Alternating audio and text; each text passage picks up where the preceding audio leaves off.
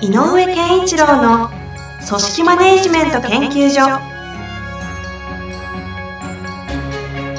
組織が一体となりゴールを達成する究極の快感。上場企業から中小企業まで延べ200社以上の支援を行った井上健一郎が組織人に関するあらゆる問題を分かりやすく解説します。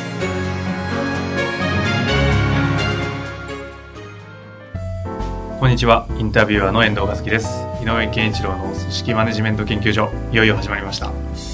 よろしくお願いいたしろしくお願ます。いします井上先生いかがですか？あ、いやもうなんかワクワクしてますね。ですねいいですね。なんか新しいことを始めてね。ははいい。ぜひよろしくお願いします、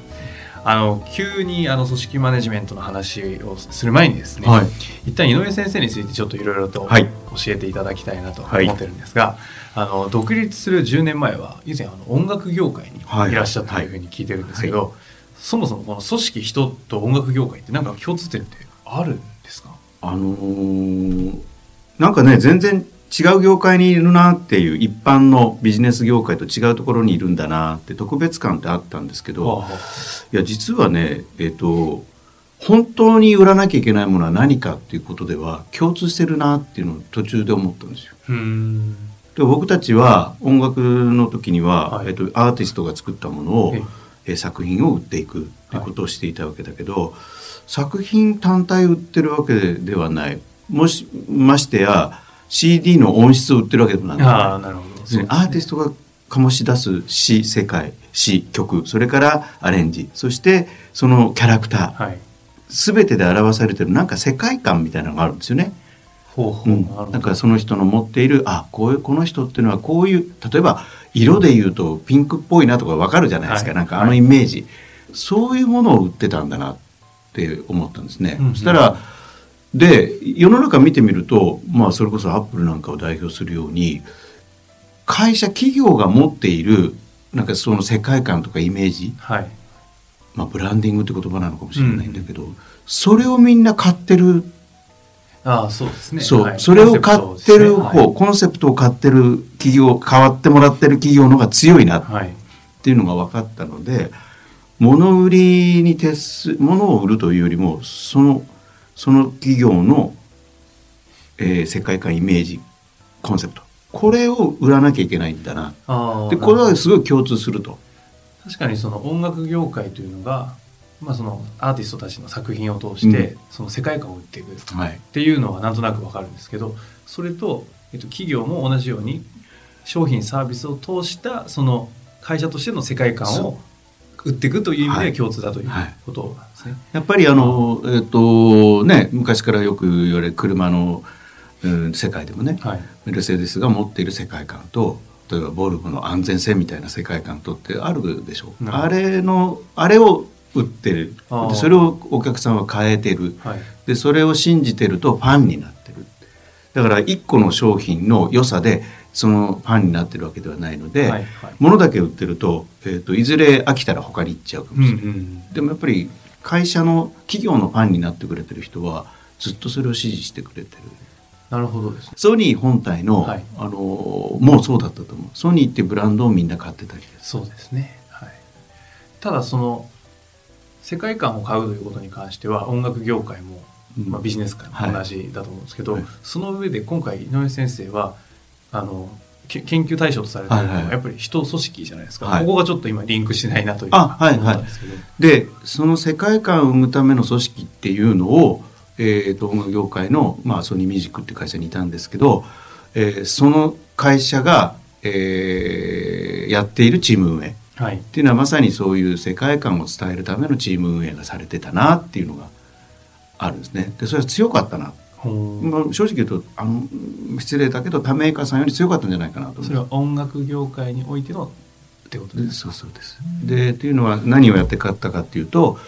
やっぱり、えー、と伝えていくスタッフ、うんうん。アーティストをえー世の中に伝えていく売っていくスタッフたちの、はい。やっぱりゆ表現力が豊かじゃなきゃいけないと思うんですよね。その表現というもの自体を売るからこそ。だからそれを伝える表現力がないとああのいくらあのあ「いいですよこの音楽」って言っても売れない。この音楽ってこういうところにこういう人に響くと思うんですよねっていう表現をしてくれないと。例えば、えー、とその音楽をかけてくれるはい。ラジオ局の人はどうやってこれをかけていいのかがイメージがつかない。ああなるほどね。その、まあ、例えば MC で伝える時にも、うん。そのそ MC の方に伝える人がその感覚感性みたいなものをこう生々しくこう感情ベースで伝えるみたいなことができないとないと。確かにその最終的なエンドユーザーには響かない。響かない。で僕らよく言われたの伝言ゲームやってんだぞ僕らって言われて。で伝言ゲームっていうのは10個のことを伝えても相手に伝わるのは23個なんだよだからその人の23個の人が10個23個伝えたつもりで次に伝わるのは0個もいくつなんだよ0って。うんうんうん。そんなもんなんだよだから発信者の強さってすごく重要だって言われていて、はい。であのえその時の僕らがやっていたチーム運営のそれを高めるための、はい。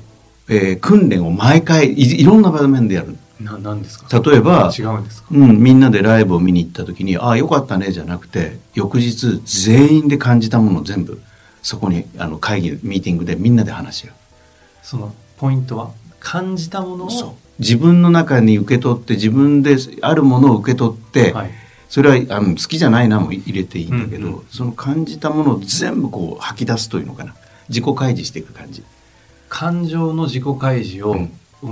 会社としてチーム運営しているといそううかチーム運営のあある意味。に持ってるんですね。みんなの訓練の場としてはそこが訓練の場だった。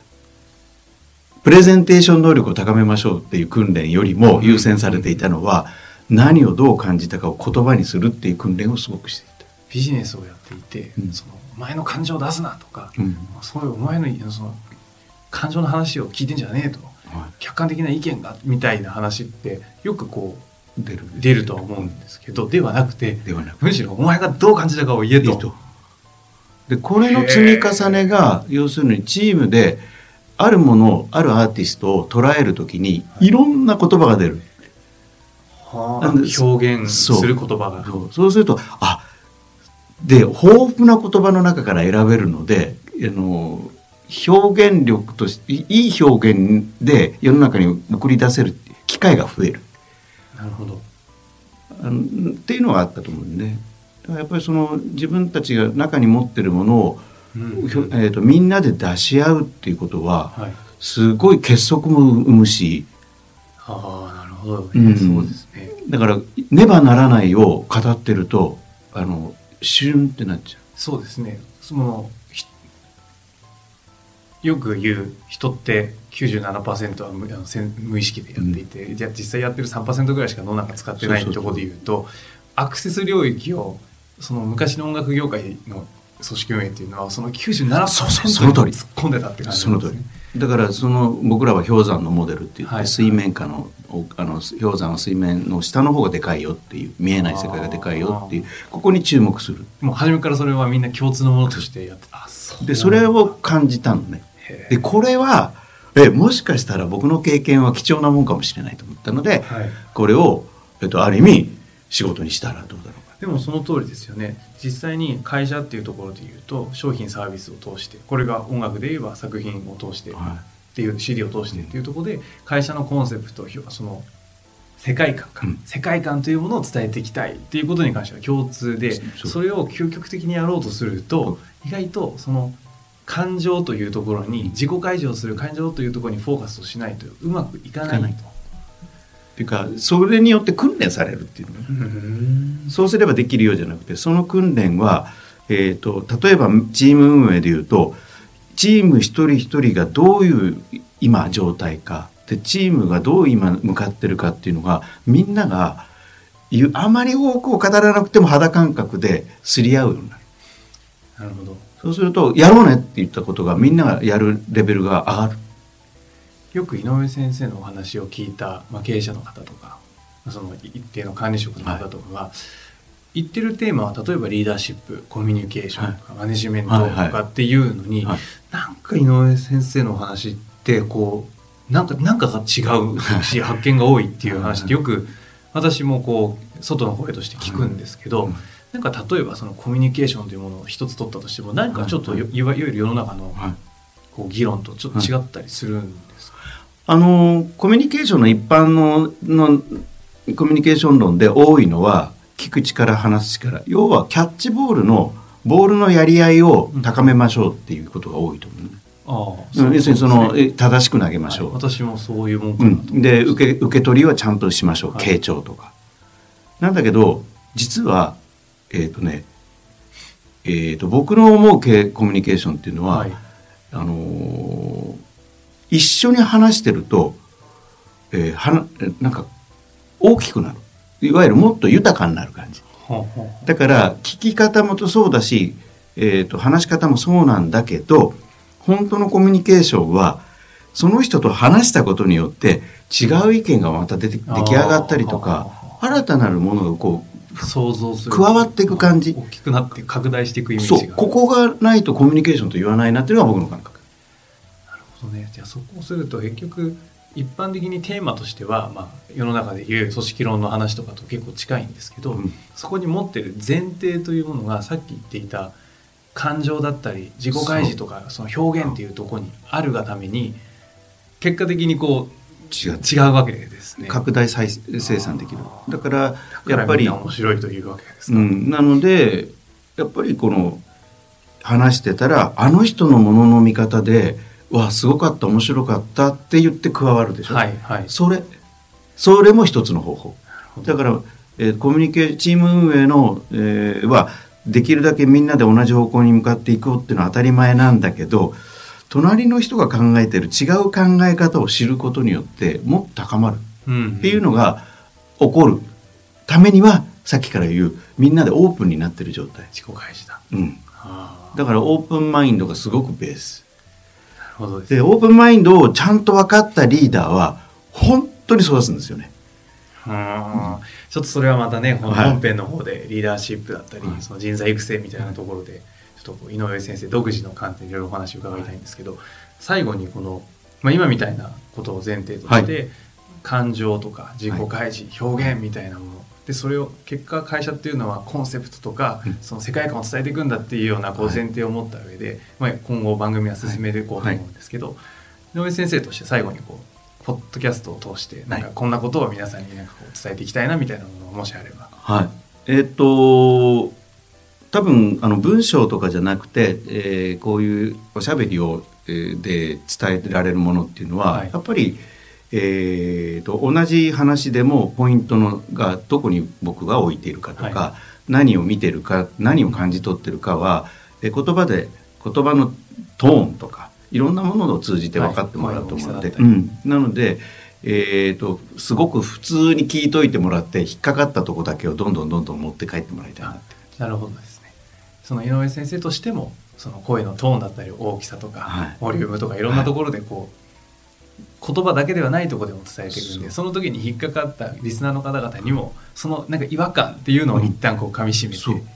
実際の日常に生かしてもらいたいなみたいな感覚があるわけです、だからこれ聞いた日に何だろう今モヤモヤしてなんか気持ち悪いんだけどと思ったらそれが正しい。井上先生のお話はですねあの本当そうなんですよ。よくこう終わったうわモヤモヤするなっていう時に一旦いわゆるその左脳みたいなところでは捉えきれないんですけど、うん、ある時ポンとああの時言ってたことってこういうことだったのかみたいなのって本当によくあるんでちょ皆さんもねこのリスナーの方々には井上先生のお話を聞いた後のこのモヤモヤっとっていうものにこう一度噛みしめてもらって何か新しい発見をしてもらえたら面白いなと私は思っております、はい、あ嬉しいですね僕もね、はい、あのこれから長く続くと思います。あありがとうございます。よろしくお願いします。よろしくお願いいたします